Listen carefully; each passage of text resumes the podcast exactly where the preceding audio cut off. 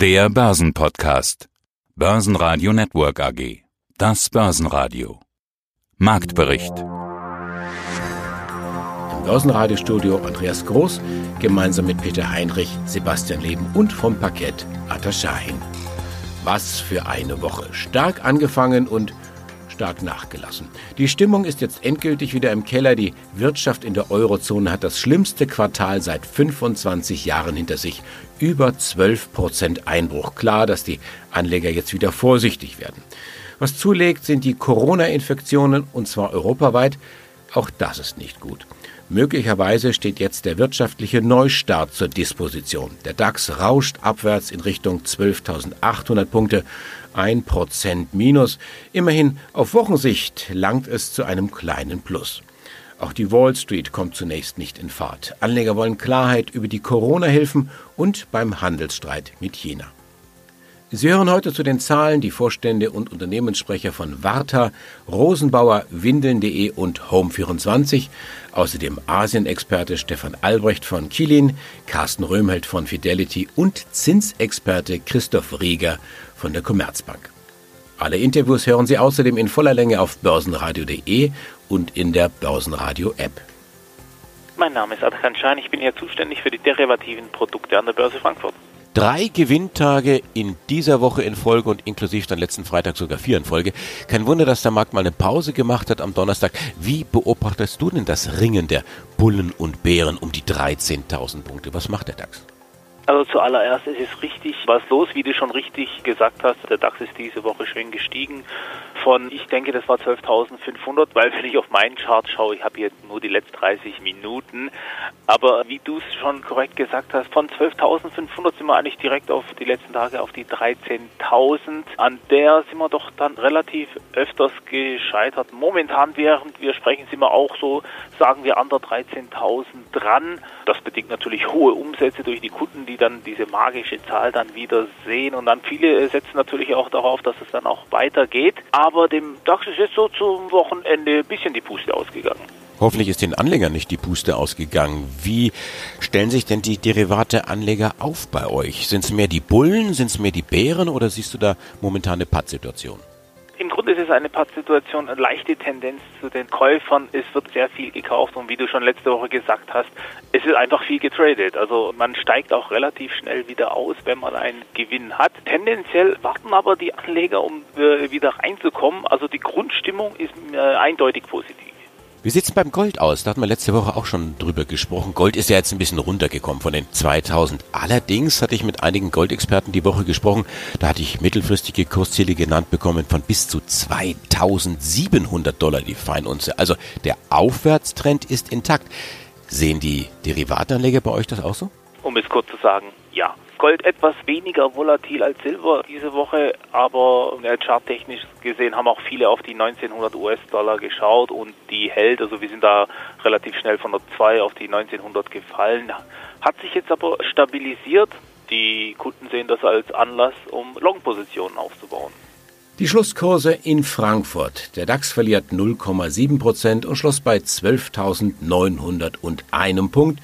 Beim MDAX ist ein Minus von 1,4 Prozent am Ende des Tages. Schlusskurs 27.313 Punkte. Und der ATX in Wien verliert 1 Prozent. Schlusskurs 2.246 Punkte. Das Biotech-Unternehmen CureVac ist in New York an die Börse gegangen.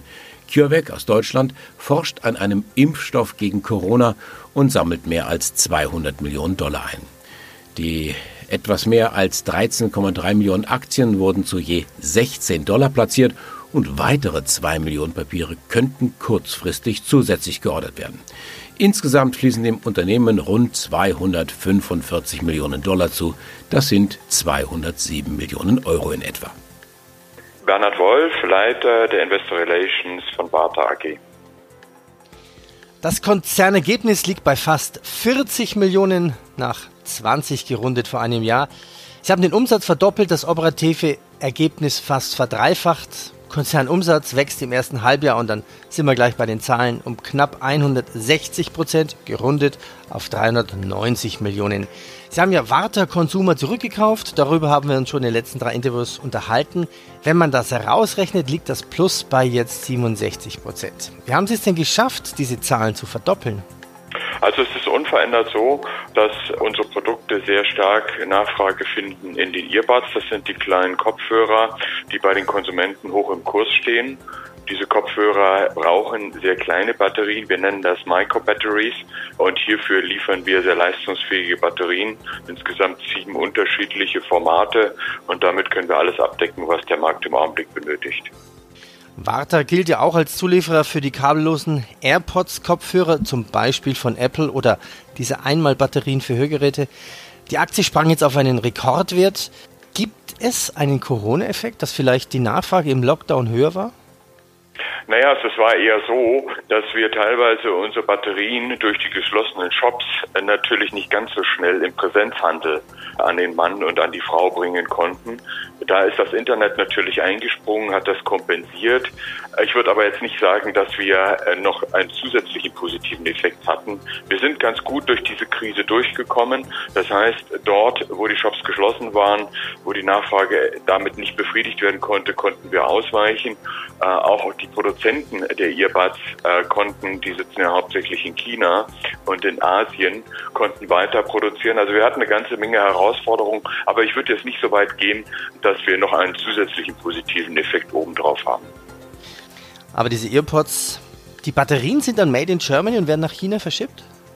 Ganz genau. Also alle großen Hersteller der Earbuds, Sie nannten schon ein paar große Hersteller, lassen in Asien praktisch fertigstellen. Dort werden die Geräte mit der Batterie äh, zusammengefügt und werden dann praktisch in alle Welt sozusagen verteilt, gehen dann in die Shops. Da unterscheiden sich die großen Hersteller äh, kaum. Ja, hallo und guten Tag. Mein Name ist Stefan Albrecht. Ich bin Geschäftsführer bei der Chilin Capital. Das ist ein Research House was die Akatis bei dem Akatis Chilin Marco Polo Fonds unterstützt. Ich mache das deshalb, weil ich vorher 20 Jahre bei McKinsey war und 15 davon in Asien und in China unterwegs. Das heißt, ich habe ein relativ gutes Verständnis, was in Asien und China passiert und wollte das gewinnbringend für deutsche Investoren einsetzen. Und genau das wollen wir im Interview auch tun. Also sprechen wir natürlich über China. Haben wir ja in der Vergangenheit auch schon getan. Im Juni zuletzt. Und da hatten Sie gesagt, man muss fairerweise sagen, dass China das Thema Corona unter Kontrolle hat.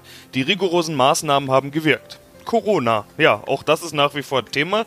Zuletzt gab es ja positive Nachrichten der chinesischen Einkaufsmanager. Auch die Industrieproduktion aktuell wächst wieder. Allerdings habe ich heute früh erstmal gelesen, Industrieproduktion plus 4,8 Prozent gegenüber Vormonat. Volkswirte hatten mehr erwartet. Wollen wir also mal über die wirtschaftliche Nach-Corona-Lage in China sprechen? China erholt sich von Corona, aber auch schnell genug oder tatsächlich langsamer als erwartet? Also zunächst zum Thema Corona. Wie wir es auch schon im Juni gesagt hatten, China hat Corona unter Kontrolle und hat Corona auch immer noch unter Kontrolle.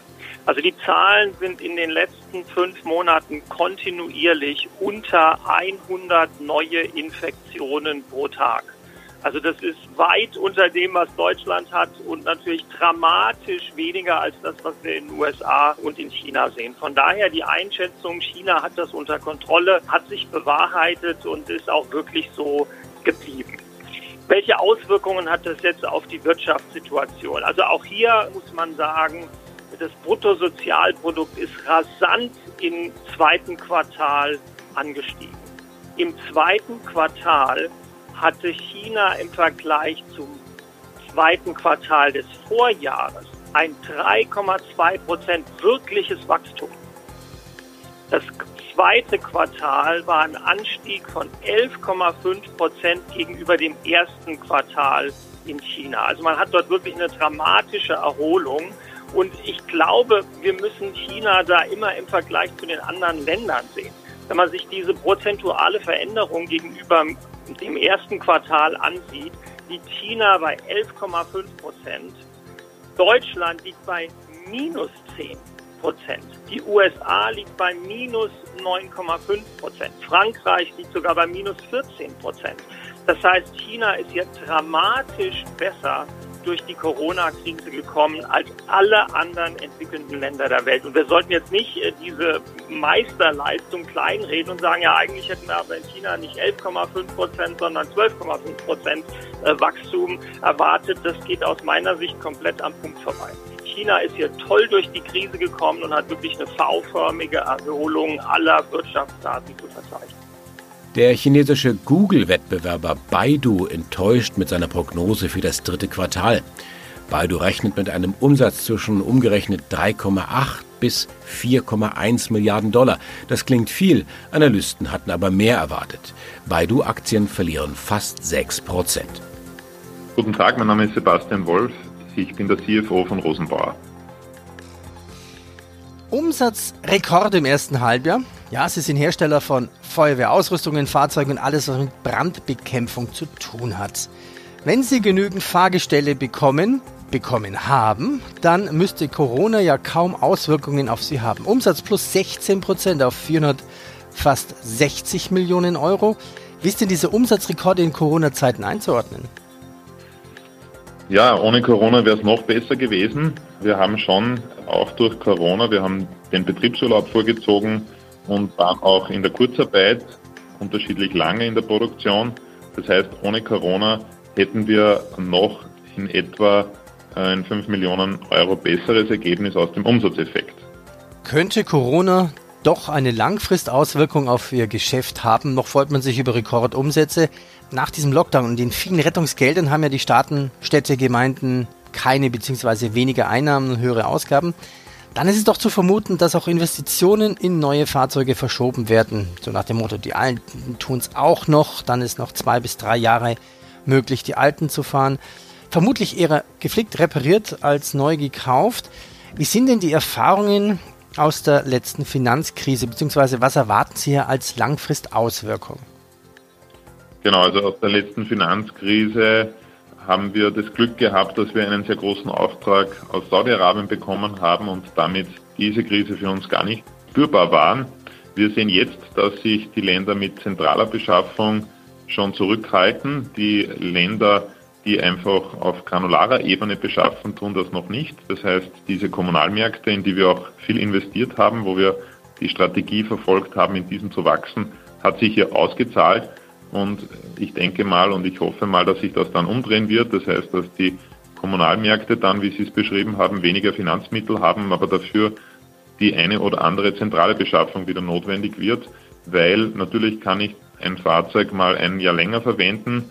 Da profitieren wir dann hoffentlich von dem Service, aber äh, länger wie ein Jahr kann ich dann die Beschaffung im Schnitt wohl nicht hinauszögern weil dann das Fahrzeug einfach am Lebensende angelangt ist und dann eine Neubeschaffung auch wirtschaftlich und finanztechnisch sehr viel Sinn macht.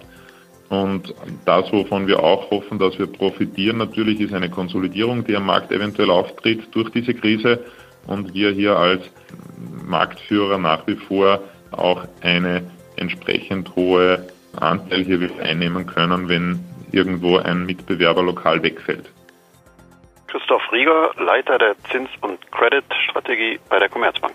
Für die Anleger heißt das dann aber, wenn die EZB den Markt leer kauft, bleibt für die Anleger eigentlich kaum noch was. Der Markt ist kaum noch liquide, oder?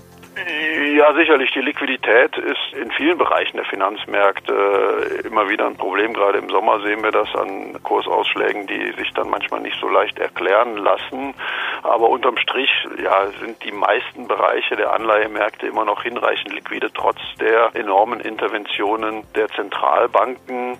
Aber für die Investoren heißt das eben vor allen Dingen, ja, die negativen Realrenditen, die werden sich verfestigen. Das heißt, wir werden uns über viele Jahre damit abfinden müssen, dass wir hier negative Realrenditen haben, was eben dazu führt, dass sich immer mehr ja, Assetpreisinflation vor allen Dingen entwickelt. Und ja, man könnte es auch anders ausdrücken, dass ja die Sparer irgendwo dann langfristig enteignet werden, wenn die Realrenditen eben negativ sind. Aber gut, am Ende irgendjemand muss den Preis für die hohen Schulden zahlen. Und das heißt dann auf der anderen Seite, die großartig angekündigten KfW-Kredite, eher Rohrkrepierer, sind gar nicht nachgefragt worden.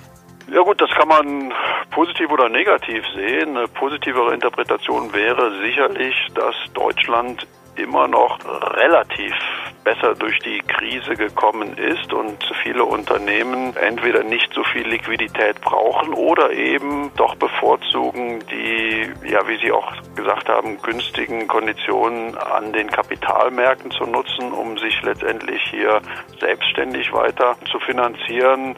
Insofern ist es auf jeden Fall wichtig, dass diese Kreditlinien da sind, was letztendlich Vertrauen schürt und dass sie weniger in Anspruch genommen werden, muss jetzt sicherlich kein schlechtes Zeichen sein. Dem Chemiekonzern Covestro droht angeblich der DAX-Abstieg. Das berichten die Experten von JP Morgan. Als Nachrücker werden gehandelt Symrise oder Kiagen. Für Wirecard, die nach der neuen Insolvenz-Exit-Regel der deutschen Börse den DAX verlassen, könnte Pizzalieferant Delivery Hero aufsteigen. Guten Tag, Marc Abloff, Vorstandsvorsitzender von Home24. Online-Shopping gilt als einer der Gewinner der Corona-Krise. Das kann man, denke ich, so sagen. Damit ist eben nicht nur Amazon gemeint. Wir hatten in den letzten Wochen auch andere Online-Shopping-Firmen wie beispielsweise Zalando oder Shop Apotheke gesprochen und die zeigen ja alle durch den Corona-Lockdown starkes Wachstum. Wir beide hatten uns ja schon zu ihren Jahreszahlen 2019 unterhalten. Auch da gab es schon Wachstum. 20 Prozent waren es da. Jetzt in Q2 sind es 49 Prozent plus gegenüber dem Vorjahr. 119 Millionen Euro. Es ist das beste Quartal der Unternehmensgeschichte. Herr Abluft, das ist wohl auch der Corona-Lockdown, den wir da sehen, oder? Wir haben äh, durchaus auch von der Nachfrage profitiert, äh, dass Kunden mehr online nachfragen. Wir haben aber natürlich äh, zusätzlich für den Home and Living Bereich die Situation, dass die Kunden durch den Lockdown und auch durch Heimarbeit, ja, Homeoffice, Neudeutsch, mehr Zeit zu Hause verbringen und dadurch, weil sie auch beim Urlaub gespart haben oder bei Budgets, die normalerweise in Gastronomie oder in Entertainment gehen, mehr in ihr Zuhause investieren. Absolut. Gleichzeitig haben wir aber auch schon zum Jahresendergebnis unseren EBITDA Break-Even als großen Meilenstein besprochen und auch ohne die Nachfrageeffekte von Corona werden wir in der ersten Jahreshälfte auf reduzierter EBITDA-Basis profitabel rausgelaufen. Mein Name ist Nikolaus Weinberger. Ich bin Vorstandsmitglied bei dem Unternehmen Windeln.de SE. Ähm, ich bin zuständig für die Bereiche Finanzen, Recht, IT, Personal und Facility Management. Großinvestoren aus China, ich habe mal zusammengerechnet, etwa 65 Prozent haben sie jetzt da, die von chinesischen Unternehmen und Großinvestoren gehalten werden. Was ist denn heute mit der Aktie los mit den Zahlen? Wir sind 15 Prozent im Minus. Ist da einer von den Chinesen schon wieder raus?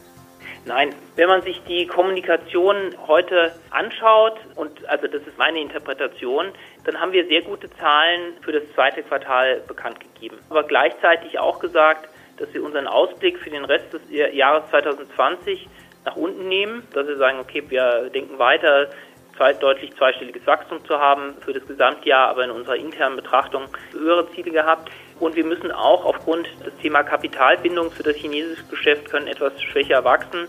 Und immer dann, wenn wir, sage ich mal, etwas weniger Wachstum aus dem China-Geschäft haben, können wir nicht so große Fortschritte auf der Profitabilitätsseite machen. Und das haben wir kommuniziert als eines und das ist natürlich jetzt nicht zwangsläufig ein, ein positiver Punkt. Und das zweite ist, dass wir gesagt haben, um eben das China-Geschäft voranzubringen, brauchen wir weiteres Kapital, ja, weil eben die Kapitalbindung sehr lang ist. Also um das nochmal konkret zu sagen, wir kaufen Waren, wir packen sie aufs Schiff, dann ist es 30 bis 60 Tage unterwegs, dann wird das verzollt, dann ist es dort in unseren Zolllegern, wird von dort verkauft. Also das, da geht ein Zeitraum von über 100 Tagen ins Land und insofern müssen wir weiter finanzieren. Und das ist natürlich erstmal für Aktionäre jetzt nicht so positiv, weil sie sagen, okay, wenn ihr eine Kapitalerhöhung machen solltet, was wir prüfen, ist eine der Optionen, dann gibt es möglicherweise Verbesserungen. Also es das heißt, äh, Kapitalerhöhung ist relativ wahrscheinlich und darauf reagiert der Markt ein bisschen oder bisschen sehr allergisch. Ja, das, das, das kann man so sagen, weil, um da vollkommen transparent zu sein, wir sind ein Unternehmen, was noch nicht profitabel ist. Wir haben wirklich sehr große Fortschritte gemacht über die letzten Quartale und über die letzten Jahre auch schon, sowohl strukturell als auch in der Kostenbasis und auf der Umsatzbasis und haben jetzt eine sehr viel bessere Ausgangssituation, wachsen wieder auf Deutschland, aber wir sind noch nicht profitabel. Und in so einer Situation ist der Finanzierungsspielraum eingeschränkt. Und insofern muss man sich auch mit Eigenkapitalthemen auseinandersetzen. Und das ist, so wie Sie sagen, wird dann als sehr wahrscheinlich betrachtet. Mein Name ist Carsten Röhmheld, ich bin Kapitalmarktstratege bei Fidelity International. Ja, und dann haben wir noch so ein Hype-Thema der letzten Monate. Pharma. Wer hat den Impfstoff? Wem gelingt der Durchbruch? Angeblich hat Russland ja schon einen Impfstoff fertig. Also ich möchte jetzt ehrlich gesagt nicht der Erste sein, der mit einem Produkt geimpft wird, das irgendwie in der Entwicklung statt der üblichen Jahre nur ein paar Monate Zeit gekostet hat. Äh, aber das ist ein anderes Thema. Denn mit dem Impfstoff steht und fällt ja tatsächlich alles. Sie hatten vorhin selbst schon gesagt, wir brauchen diesen Impfstoff. Danach kann man wieder über Normalität reden. News über Fortschritte lassen die Börsen steigen oder äh, vor allen Dingen die entsprechenden Pharmatitel. Und da sind wir beim Thema. Manche da sind ja auch schon recht teuer geworden. Da sind dreistellige Prozentsatzraten eine Normalität geworden. Vieles davon ist natürlich Spekulation. Aber ja, wer den richtigen Pharmatitel hat, der konnte mit Sicherheit viel Geld verdienen und kann das vermutlich immer noch, wenn er den richtigen hat. Heute beispielsweise das deutsche Biotech Unternehmen CureVac, was an die Nasdaq gehen wird heute mit viel Aufmerksamkeit. Ich will gar nicht in die Einzelheiten einsteigen, aber mal ganz generell. Lohnt sich aus Ihrer Sicht eine solche Pharmaspekulation? In dem Fall muss man ja wirklich Spekulation sagen. Genau, Sie haben das richtige Stichwort genannt. Ich muss mir als Anleger oder als jemand, der Geld in den Aktienmarkt steckt, immer klar darüber sein, tue ich das als Investment oder mache ich das in wenn es eine Spekulation sein soll, dann muss der Anleger auch vollkommen darüber im Klaren sein, dass er den Einsatz des Geldes einfach auch sozusagen als Spielgeld verbraten kann. Das heißt also, wenn es nicht aufgeht, was oft der Fall ist bei diesen Spekulationen, dann muss ich damit auch rechnen, dass das Geld weg ist einfach. Und ich glaube, bei, gerade bei solchen Unternehmen wie Biotechnologie ist es besonders schwer, besonders bei kleinen Unternehmen, bei denen vielleicht binäre Ereignisse, also sprich gelingt oder gelingt nicht, dazu beitragen, ob das Unternehmen jetzt ein Riesenerfolg wird oder in die Pleite geht. Gerade in der Situation, in der wir gerade sind, wo wir sicherlich auch etwas schwierigere finanzielles Umfeld haben und Geld nicht sozusagen in Schüben kommt, da muss man sich schon darüber im Klaren sein, ob es äh, für ein Unternehmen nicht eben erfolgreich zu sein in der Beziehung. Also, wenn sich der Investor dann auf dieses Spekulationsthema geeinigt hat, dann muss er auch sich darüber im Klaren sein, er geht ins Casino und er setzt auf Schwarz oder Rot. Denn ganz ehrlich, Aktienanlage ist schon von sich aus genommen sehr schwierig. Aber als normalsterblicher Investor beurteilen zu können, ob ein Unternehmen das Potenzial hat, einen Impfstoff für Corona zu erfinden, würde ich mir nicht zutrauen. Und ich glaube, das können nur ganz große Spezialisten tun. Und an der Stelle ist es eben so, dass man da gerne spekulieren darf. Man muss sich darüber im Klaren sein, dass das Geld durchaus verschwinden kann. Börsenradio Network AG Marktbericht